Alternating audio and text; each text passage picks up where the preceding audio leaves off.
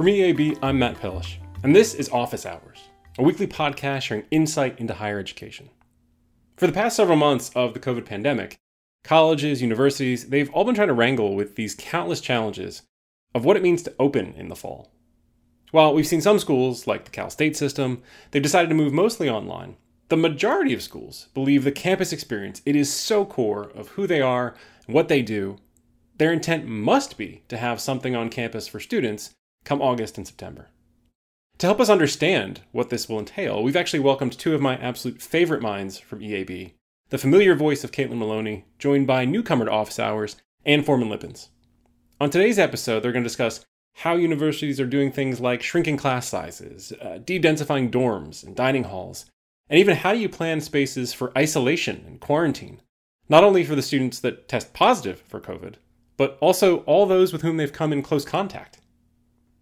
Thanks for listening, and welcome to Office Hours with EAB.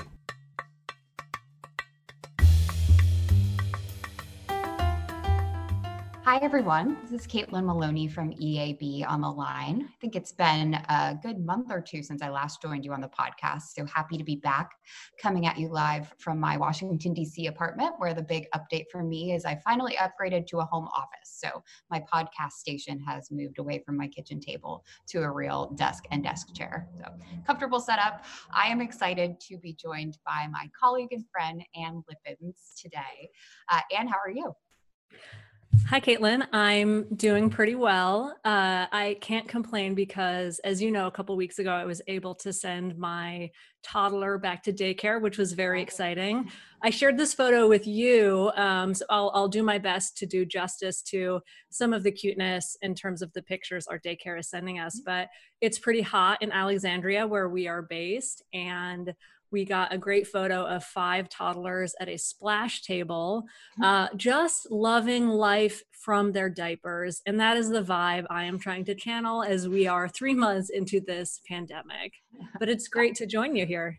Yeah, well, we would be happy to have Elise on future pods, but I'm happy to hear that she is keeping nice and cool and happy uh, back at her daycare in Alexandria and I know for the past few weeks, our work and, and much of the higher ed community has really been all consumed by one question How do we safely bring our students, our faculty, and our staff back to campus? I know there's a lot of elements to that that we could discuss. Really, we could probably spend all day discussing it. But today, I'd like to focus on one question that I find particularly fascinating, one facet of this conversation, how the physical campus spaces will need to change to accommodate social distancing, isolation, quarantine, and all of the other measures needed to prevent the spread of COVID 19 on campuses this fall. Um, I've been thinking about this a lot myself and talking to business officers about this, but I'm he- eager to hear your perspectives as you are one of EAB's leading space and facilities experts. Uh, before I jump in, I've got a number of questions for you, but I do want to emphasize to our listeners that Ann and I are not public health experts, so please don't interpret our commentary as such. Instead, I, I want to hear some of your observations on the challenges and opportunities that universities are facing as they're incorporating the guidance that they're receiving from public health uh, officials and other uh, state and local legislatures. Yeah, this is such an important question. And it's so tricky because what this moment has demanded of university leaders is that to a certain extent they, they become public health experts because they have to make really tough decisions about what they are going to do to repopulate campus when they welcome a large number of students and faculty back to their campuses.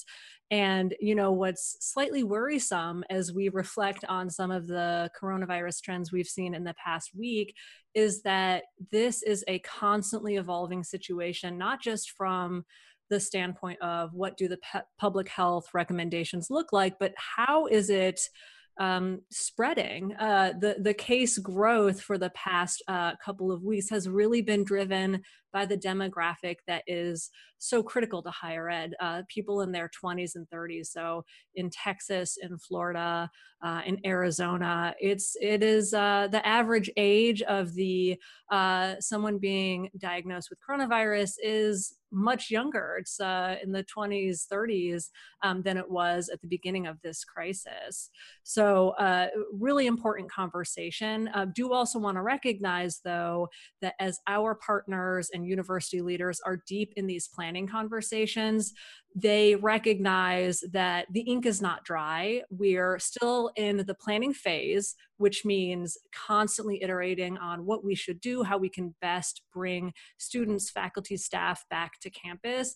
Um, but even once people return to campus, it's not necessarily, uh, the plan still won't be done. We're going to be monitoring um, the local public health guidelines, the uh, case rate should uh, an institution see a, a, surge in infections, and uh, other metrics, all uh, as um, signals for what we should be doing with our campus population. Mm-hmm. Yeah, that's a great point. And uh, we're seeing so much work here, but some of this is, it's even out of institutions' hands. Here in DC, I know institutions have to submit their plans to the mayor's office, and even if they go through all these motions, you know, things can change, and the local government might uh, say that they have to modify their plans or can't reopen anyway. So, really important point about how this these are living documents that are constantly evolving. And I've seen a lot of them. We've talked to hundreds of our university partners about their plans, and they're really wide ranging. We've seen, I think, the Cal State system pretty early on said they will be almost exclusively online. Uh, some institutions now coming out with more innovative, novel plans to either only bring back first year students or transfers, or only bring back students whose coursework uh, doesn't translate very well to remote instruction, certain lab or performing art classes all the way through some campuses that are saying, you know, we are going to accommodate every student on campus that wants a place on campus. We will be back to face and face, face to face instruction. So there's a lot of variation, but at least in the plans that I've seen, there's at least three big physical spaces that are being addressed in every single plan classrooms, academic spaces, residence halls, and dining spaces. Three of the places that undergraduate students arguably spend the most of their time. So I'd love to get your thoughts on what the trends that we're seeing in each of these three spaces in these plans. Uh, let's start with classrooms. What are the major trends that you're seeing in academic spaces in the repopulation plans? Yeah, absolutely. I think the the first major trend is one that we all feel acutely, which is that the max capacity for our classrooms is down significantly. It's typically a quarter or a third of what it was prior to this pandemic. So, for example, a 100 person lecture hall, you can safely now accommodate maybe 25, 30 students if you want to uh, honor social distancing uh, recommendations what that means is that uh, institutions are having to repurpose spaces that weren't necessarily designed to be classrooms so they can accommodate as much face to face instruction as possible. Um, but to complement that, in addition to recognizing we need to restrict the number of students that are in a classroom at any given time, um, institutions are saying there needs to be a cap in terms of the size of a course that we will allow uh, to meet in person. And so for most stu- uh, for most universities and colleges, that's 40 or 50 students max. Um, we are seeing some more recent guidelines that say it would be safer if we could restrict it to 30, but I know for a lot of institutions that's that's just not possible that's that's the physical requirements of, of classrooms but but every decision that we uh, that we make for classrooms, it's got a lot of ripple effects across campus. The one um, that I think is is interesting and makes a lot of sense is on scheduling. Um, and what a lot of institutions have done here is said we're going to introduce a 30 minute passing period essentially.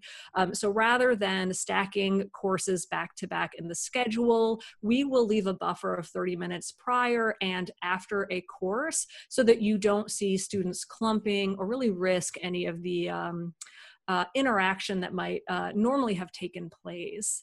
Now, I think early on there were some, were some conversations of can we use that 30 minute period to do a, a deep clean of the classroom between every um, every use and, and, that's just not feasible um, you know I, I, work a lot with facilities leaders and even before the the coronavirus hit custodians were truly put upon in terms of the service levels they were being asked to achieve and the amount of coverage, gross square footage, any one custodian needed to cover. If you add enhanced disinfection requirements to that conversation, you would need a lot more custodians than you have. We did a survey of about 73 university leaders and and we asked the question, even if you could stop doing non-essential cleaning activities, would you need more custodians than you have right now to meet higher uh, cleaning standards and by what percentage 85% of university leaders said yes we would need more than we had than we have 25% we'd need 30% more custodians or more than we currently have so so we think that um, what is going to happen in those classes between uh, the, the the courses that are being offered is going to be a little bit more of a DIY cleaning. Maybe a, a student or faculty member does it for their own particular space. Now, stepping back and thinking about the schedule writ large, it's, it's well document that, documented that you've got uh, a number of institutions that are trying to adjust the full academic schedule, so the start and end of term, um, so that you are starting a little bit early and wrapping up by Thanksgiving, so you are not uh, doing any major breaks where students or, uh, or others might be traveling away from campus and potentially bringing an infection back back with them. These are really good points. I'm glad that you raised that point about custodial capacity because I think I've been thinking, and there's been a lot of talk about faculty capacity and faculty's willingness to come back to campus, and for good reason. That's a, a, a very large bottleneck or very large barrier to making these plans work if you don't have faculty, enough faculty to teach these face to face classes. Um, so all these unforeseen consequences. I know that you have been spending a lot of the past decade really at EAB working with leaders on improving space utilization and um, some of the behind the scene scenes elements that go into making the course schedule work from a physical perspective. What are some of these other next level decision points that leaders will have to be making after they've decided okay we're going to do classes at this capacity at these hours yeah, uh, you know, I, I, it's occurring to me that there's an interesting academic angle that we could um, that we could also introduce before we touch on some of the logistical considerations. But I've been really fascinated to see in the press recently. Um, Inside Higher Ed has a couple of articles about this. We've seen some blog posts from faculty members that just uh, just the experimentation that people are doing now. Um, you know, trying to see how could you actually teach in a physically distant class, whether it's just for that particular group of students in the room or doing a simulcast where you're trying to monitor not just the room but also uh, feedback coming from uh, remote locations. It's it's incredibly tricky. Um, so i think it's it's really interesting or will be interesting to see given early feedback from the experiments and tests that faculty members are conducting what does that mean from a scheduling standpoint? How is this all, all going to work? But but there's absolutely other logistical uh, more operational considerations here that I think are worth documenting. Uh, first and foremost, just extending the academic day. A, a normal academic day might go from 9 a.m. to 5 p.m., but now we're seeing universities take an approach of courses may actually start at 8 a.m. I don't think anyone wants to be rolling out of bed at that time, but uh, starting at 8 a.m. and going maybe as late as 9 p.m. and uh, in some cases even coming to campus for uh, for classes on the weekends that is the only way we're going to be able to accommodate all of this face-to-face instruction in a more restricted uh, capacity. And you know if you talk to um, the coo or cio the registrar there's a number of leaders who probably three or four weeks ago had bigger concerns around how are we going to unenroll all of the students from the classes they are already signed up for and re-enroll them in totally new courses. Um, I, I, think the good news here uh, small silver silver lining is that has been tricky but you know they're they're they're making it work. They're figuring it out. So i don't think that's going to be a, a bottleneck for for most institutions. Now as you said, I, I've been thinking about utilization for a long time. So the thing that I'm most excited about is I'm hearing a lot of facilities operations leaders say, you know, th- this is kind of our moment to centralize classroom ownership and management. You you know as well as anyone that there's a uh, a pretty large culture of decentralized space ownership that a department or a college is the quote unquote owner of uh, uh, their seminar rooms, their their classrooms, and we've got data that shows those those rooms are just used less frequently. They have fewer courses. They have less efficient space use and a lot of leaders are saying this is this is the time where we have a case to make that all of those classrooms need to be on a central scheduling software. That's the only way that we are going to accommodate our demand for face-to-face instruction. Now i think we're absolutely going to see that play out across the next academic year. Open question whether we can carry that forward um, to, beyond the next academic year and, and maintain ownership. But I'm uh, I'm, I'm, eager to, to keep an eye on that trend. Wow. My head spinning just trying to process this. It seems like the biggest jigsaw puzzle that a lot of these university leaders may ever have to put together in uh, their tenure. But big hat tip to the registrars, the IT staff, the custodial staff, the space managers, a lot of unsung heroes in, in making these plans work. So big changes for classrooms. Thank you so much for, for that explanation.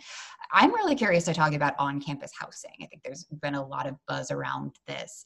What are the occupancy reductions that schools are already starting to plan for this fall? And how successful do you think that they'll be in enforcing social distancing protocols in on-campus housing? Uh, this is a trickier one, Caitlin, and I, I, I mean, I, I, think we should proceed with caution here and acknowledge a couple of things. Um, the CDC has has recommendations that says the safest thing for us to do would be to not bring anyone back for on-campus residency. Yeah. That's just not the reality of a residential experience. You have students that are uh, that live out of state, where, or they're coming uh, from international uh, destinations. Where where are they going to live if if they're seeking an education at your institution. Um, so I, I think that the sort of most aggressive approach here is not going to be an option for nearly anyone. And and then even next best thing of let's let's get all of our students into uh, single occupancy, low density uh, residence halls, that's going to be really tricky too. And and um, certainly there are public health reasons why we should consider that an option. But if you think about the number of students we hope to bring back for face to face instruction, at the end of the day, those students are going to need a place to live. So there's mm-hmm. other considerations that drive the res hall capacity question. So I want to acknowledge this is really tricky um, um, and and while institutions don't necessarily see themselves as in a position to move to complete single occupancy, given that many of the rooms are designed for double, triple, maybe even quadruple occupancy, yeah. they are absolutely taking steps to de-densify. Uh, so at, at, the very least, you know, no quads, no triples, leaving uh, maxing out at uh, uh, double occupancy, and thinking about the ratio of how many students could use a single shared uh, restroom. We've seen a lot of ratios out there four to one, six to one. Uh, unfortunately, um, there's no one uh, source of information we can turn to here on what is the right number of students to use a, a shared bathroom, but we certainly recognize that we should limit that number um, because there is absolutely an enhanced risk of transmission in uh, in bathrooms. And I, am sure our uh, supervisors didn't think we'd talk about bathrooms so much on a on a podcast. Right, absolutely. But bathrooms are one of the things that I've been thinking about most. Ironically, these are when you're hearing about stay-at-home orders and social distancing. How is it possible to social distance when you share a restroom with 40, 50 other students. I, I, did read today at least one institution is assigning students to specific shower times, which first read is, oh, that makes total sense. But I think undergirding this whole conversation is, okay, but how do you reconcile that with student behavior? Will that actually work if a student oversleeps or isn't feeling well or uh, goes to the gym and feels like they they need a shower. It's a really tricky situation here. And I know that for a lot of institutions, fortunately, they're seeing demand for on campus residency, whether for the reasons that you already explained or just because they want that old fashioned residential experience. But at the same time, these do feel like minefields for universities. I'm remembering really early on in, in this outbreak, I know it was early on because I remember doing the conversation from our EAB offices, which haven't been open for about three months now, over three months, uh, talking to one epidemiologist who compared residence halls to cruise ships. And this was back in early March when a lot of the bad press was in the cruise line industry. So, uh, keeping those things in mind, as you're expecting, okay, realistically, we will see some cases on campus. What are institutions planning to do with students who test positive? Are they going to be allowed to stay in their residence halls rooms? Will they have to leave campus? What, what are the plans you're seeing? It's such an important question, and I, I think it's an, it's uh, critical to start with the distinction here because I uh, unfortunately don't always hear um, institutions make this distinction. So uh, we want to talk about isolation space and then quarantine space. So um, we see those terms sometimes used interchangeably, but they do ultimately reflect different needs. We need to isolate individuals, probably students who have confirmed, uh, have been confirmed to have coronavirus. So they need to be um, isolated if they can, if we can do so safely, and they don't need to be in a hospital. Uh, that means a private restroom. They need to uh, have meals delivered to them. Quarantine's a little bit different. That is for individuals who may have been exposed to someone with the coronavirus. So we don't yet know if they have it, but they similarly need to be um, uh, in isolation uh, in self quarantine for uh, 14 days in, in total. So um, I, I want to start with that distinction. Now, what is most um, common in my conversations in terms of um, how space planning plays out is institutions again they want to accommodate the students that they're bringing back to campus. And so they're going to set aside you know one wing of a building uh, a a standalone facility that has private restrooms. Um, and and at that level it is the um, I don't want to say easiest thing to do because it's certainly not uh, an easy decision to make, but um, it is more straightforward to set aside, you know, maybe an entire building than it would be to scatter these, uh, and safer in many ways than to scatter these rooms across your uh, entire. Um, uh, density or your entire uh, stock of of, uh, of uh, dorm rooms. Um, but I think what's really tricky is do we have the right amount of space set aside? So the university, UCSD San Diego, um, they have a uh, an estimate based on their own modeling in terms of if they have one student, one person who's infected, how many people and, and, needs to be isolated, how many individuals would also need to be quarantined because they have been exposed to that individual. And they estimate that for every infection, there are nine people that they are going to need to quarantine.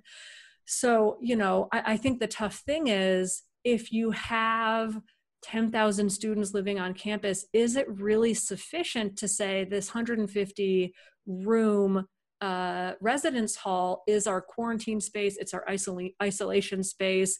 I'm not sure that that's going to give you enough capacity.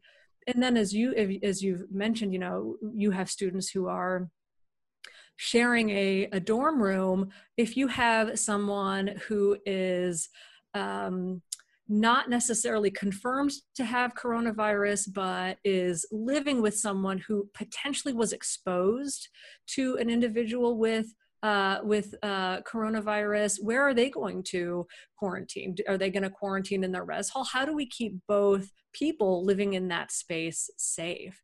It, it's really tricky. Yeah, that's so interesting. That I'm guessing that UCSD uh, ratio accounts for if I'm a student and I'm exposed in my class, that means that my roommate in my double occupancy room is automatically considered to be exposed mm. as well. And both mm-hmm. of us will have to quarantine and isolate. Have you seen any innovative solutions out there? Or I think I remember early on in the crisis talk of, well, maybe we could lease hotel spaces or uh, figure out are there other uh, uh physical locations to extend to to get more space for this purpose? Are you seeing a lot of that? I don't know. I mean, I'm certainly seeing schools that have access to uh, and, and, potential need for additional space consider things like going to uh, local hotels to secure space. I, am not sure everyone has that option or has the resources to consider something like that.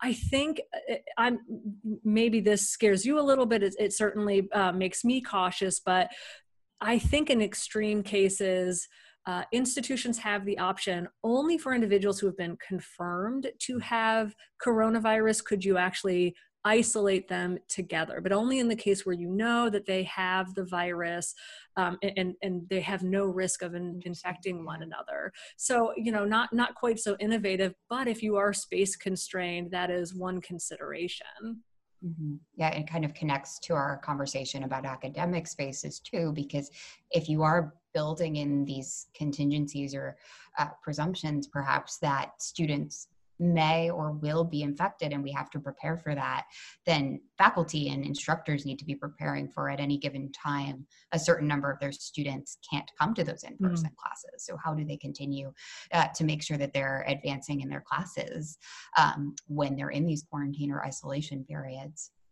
Absolutely. Yeah, it's it's tough. It's tricky. Well, let's talk to, about perhaps a lighter physical space that doesn't often get a lot of attention or hasn't gotten a ton of press attention around uh, this crisis in particular uh, the dining hall maybe I'm biased. That was one of my favorite places in undergraduate. Uh, shout out to South Dining Hall at the University of Notre Dame. Great stir fry and pizza there. Uh, but what will happen to dining facilities? Will these buffets, make your own pizza and pasta stations go away? Uh, are students going to have to eat in their rooms or uh, outside most of the time? Yeah, I, I, have to do a shout out to my alma mater as well. I was uh, an undergrad at Harvard when the Great Recession hit, and uh, I tell this story whenever I can. They cut hot breakfast Monday through Friday, so the only eggs you could eat were hard boiled eggs, uh, and that was that, that is uh, in, in, uh, uh, truly imprinted on my mind as as, as part of my undergraduate experience. Um, so, so important physical space for us to address. Everybody has their their fond or otherwise memories of their their campus dining experience Truly. Um, but, but you're absolutely right that dining halls are poised for a pretty big impact here. And the reality is, prior to COVID 19, dining halls were um, already uh, changing in response to Gen Z. Uh, you know, Gen Z is a very, um, they're a very socially connected, and I mean that in the uh, uh social media sense of the word, uh, generation, and they're interested in transparency and they uh, you know a lot of institutions were pursuing things like you know interactive demonstrations or cook your own food stations in dining oh, wow. halls um, we, we uh, I think it was uh, Simon Fraser that that has that option where students can literally go to a, a de- designated spot and cook their own food.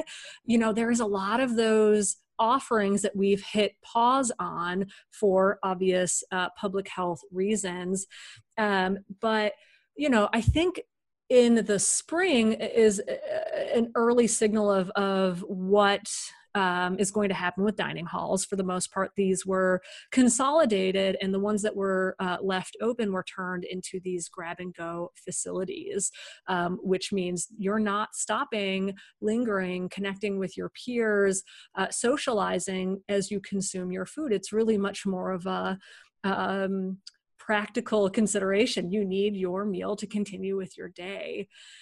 Now, for the fall, you're hearing from uh, dining hall leaders and facilities leaders. Our students say they want as normal an experience as possible.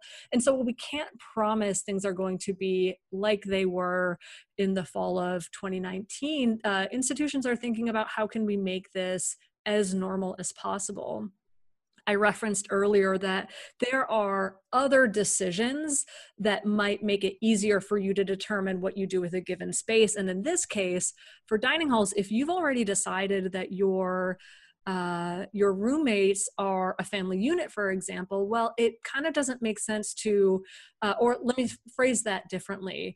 It would be a logical extension to say, and then that family unit can dine together. And so I've certainly heard at least one institution say, we think we're going to have these quote unquote family units dining together um, uh, in our dining hall and then be socially distant, uh, not wearing masks from, from some of their um, peers.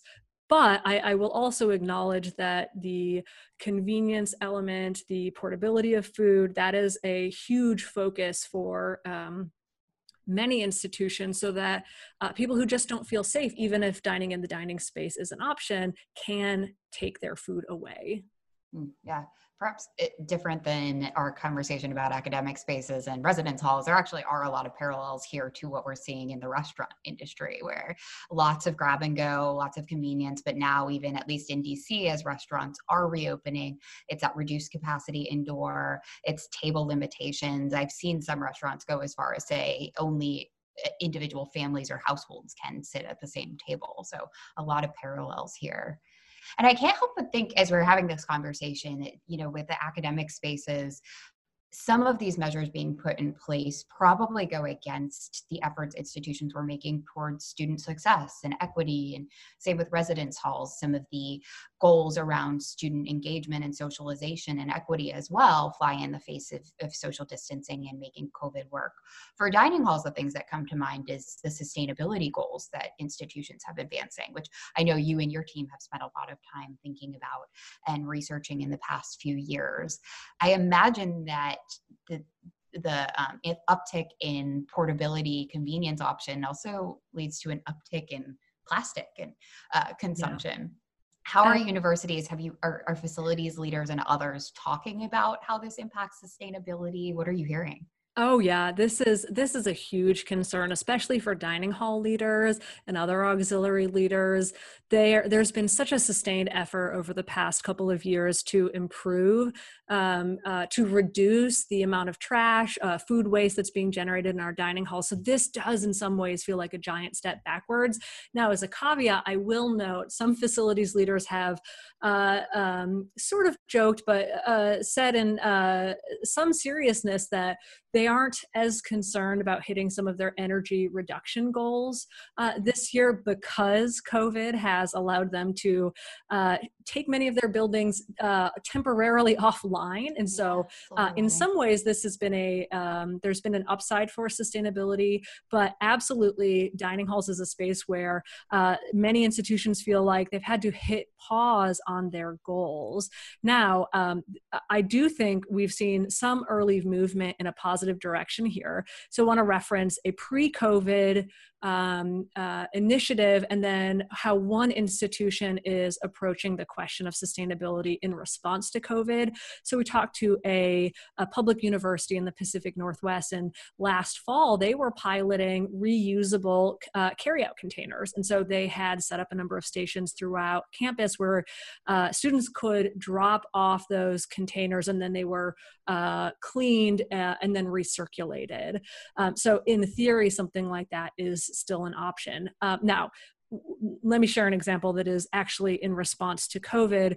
Um, a private urban university shared this week actually that since the fall, what they have been doing um, is that every carry-out meal um, is in a reusable carry-out container with reusable silverware, um, and they require students to return that material before they can pick up their next meal. And if the student wants to return the materials but isn't ready to take their next meal, they can take a token and then turn that in later when they want to eat. So um, while some institutions have said, yeah, you know, we've just had to sort of uh, hit pause temporarily on, on those uh, sustainability goals, trash reduction goals. Um, there are other institutions that have gotten a little creative with student support um, about how they are uh, trying to advance their sustainability goals, even as um, uh, the university tries to honor those uh, public health recommendations. That's great to hear. I'm sure a lot of institutions haven't even got to that another one of these next level considerations yet. And I know across the next few months, we're going to be watching for all of these ripple effects, these unintended consequences, and hopefully more of these silver linings and positive stories coming out of this, uh, like you mentioned. I, I think we only have time for about one more question, but I would love to get your take on that note before we end. I, I think a lot of the elements of this conversation understandably raise a lot of anxiety for for students, for parents, particularly for faculty, staff who are really entering a, a, great unknown this fall. Even the best laid plans, the best documented plans, can't fully give comfort in how things are going to play out and what this experience will be like for the campus community.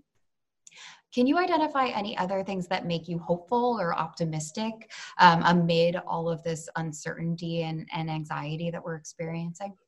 Yeah, it's such a great question. I think the thing I am most encouraged by as I reflect on the conversations I've had with university leaders, and I suspect that you've had as well, is just how hard everyone is working to respond to the coronavirus. Um, I I I, uh, I, can't think of another occasion in recent memory that's given rise to such a unity of effort in higher ed mm. um, as the repopulation planning has for campuses. So, you know, I know for many uh, of the task force or committee members working on various components of repopulation, it's really difficult because you know they've got to be both an expert on the public health recommendations and then think about what does that mean for their particular institution uh, but people are doing their absolute best and they are working so hard to put together uh, the strongest plan to give students faculty and staff the, the best experience they can safely accommodate in the fall and I, and that I think that's really encouraging. Yeah, that's a great way to end. I, I, think I've said it already once, but I'll say it again. Like hat tip to you all working to make this possible on your campuses this fall. Whether you're still continuing with fully remote instruction, that still takes a, a, a um, Herculean effort, as well as the folks that are working on the logistics of making an in campus or on campus experience work for the fall. So, shout out to all of you. We look forward to continuing this conversation across the coming weeks and months as these plans continue to grow and evolve. Um, but thank you, Ann, for joining and sharing your perspectives today. This was really valuable. Yeah, I had a lot of fun, Caitlin. Great to connect.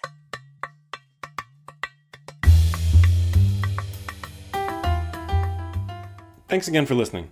On next week's episode, Sally Amoroso and Hirsch Steinberg join us to talk about what they learned from interviewing over 100 university presidents who see long term changes to the student experience, the way they hire, and even how they engage their communities. Hope to have you with us. For Office Hours with EAB, I'm Matt Pellish.